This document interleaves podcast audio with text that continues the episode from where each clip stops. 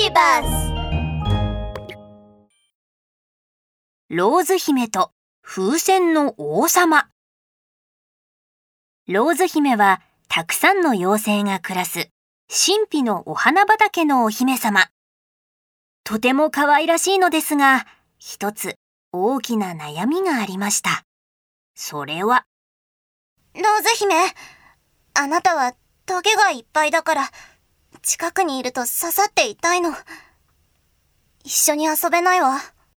自分のトゲのせいで友達ができないことだったのです。彼女はとても落ち込んでいました。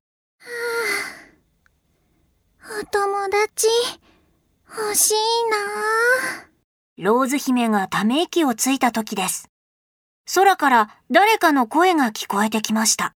ぷわぷわやあ、ローズ姫。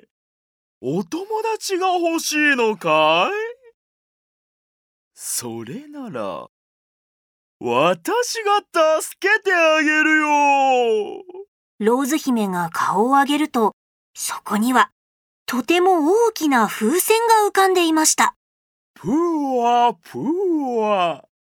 私は風船の王様。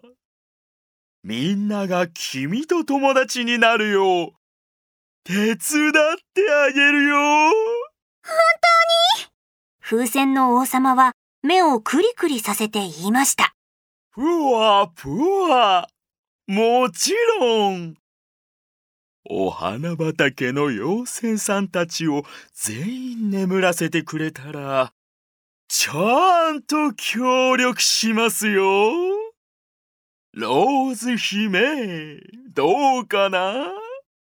お友達欲しいでしょ？ローズ姫はしばらく考えた後、決心しました。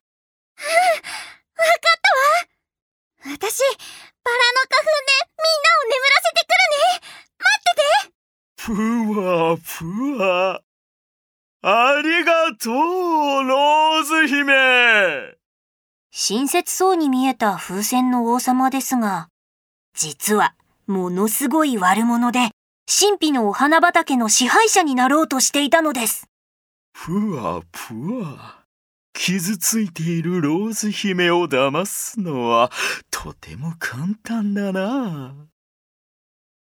このまま妖精たちをすべて風船に閉じ込めてしまえば、神秘のお花畑は風船のお花畑になるぞ。キラキラキラっと、ローズ姫がバラの花粉をばらまくと、妖精たちはみんなすぐに眠ってしまいました。すやすや眠る妖精たちを見た風船の王様は、とても嬉しそうです。ふわふわ作戦成功だぞこのまま妖精たちが眠っているうちに風船に閉じ込めてしまおう風船の王様は口を大きく開き、息を吸い込みました。すると、眠ったままの妖精たちが王様の中にどんどん入っていき、とうとう全員吸い込まれてしまったのです。風船の王様は丸く膨らんだお腹を撫でながら本当のことを言いました。ふわふわ。これで神秘のお花畑は私のものだ。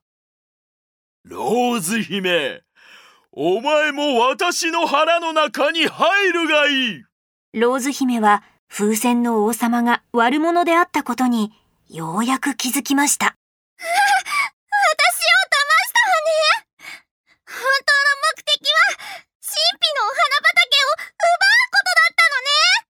ふわふわ。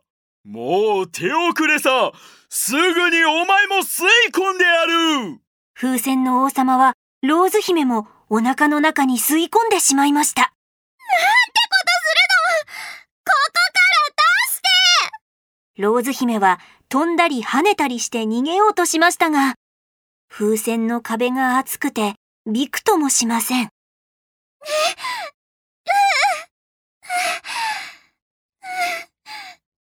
うしよう。どうしたらみんなを助ローズ姫はうつむくと自分の体のトゲに気づきました。そうだこのトゲでローズ姫は自分のトゲで風船の壁を刺しましたが、小さなトゲでは全然歯が立ちません。ど、どうしよう。全然割れないわ。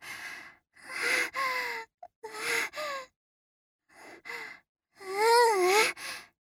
諦めちゃダメ。あ、そうだ魔法を使ってトゲを大きくすればいいのよ一本のトゲを強く握りしめたローズ姫は、トゲに魔力を込めました。そのトゲは、みるみるうちに大きくなったのです。よしこれならなんとかなりそうローズ姫は大きくなったトゲを風船の壁に突き刺しました。次の瞬間、風船に穴が開き、そこからブシューと大量の空気が抜け始めました。ぷわぷわ漏れちゃうぷわ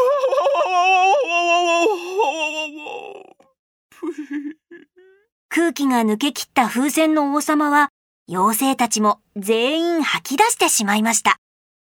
目を覚ました妖精たちに対し、ローズ姫は何があったのかを説明すると、頭を下げて謝りました。私が風船の王様の嘘を信じたせいで、みんなを危ない目に遭わせてしまったわ。うん。私たちも言い過ぎました。バラにトゲがあるのは当たり前なのに、それをひどく言ってごめんね。それなのに、助けてくれて本当にありがとう。これからは仲良くしましょうね。こうしてローズ姫には本当のお友達ができました。めでたしめでたし。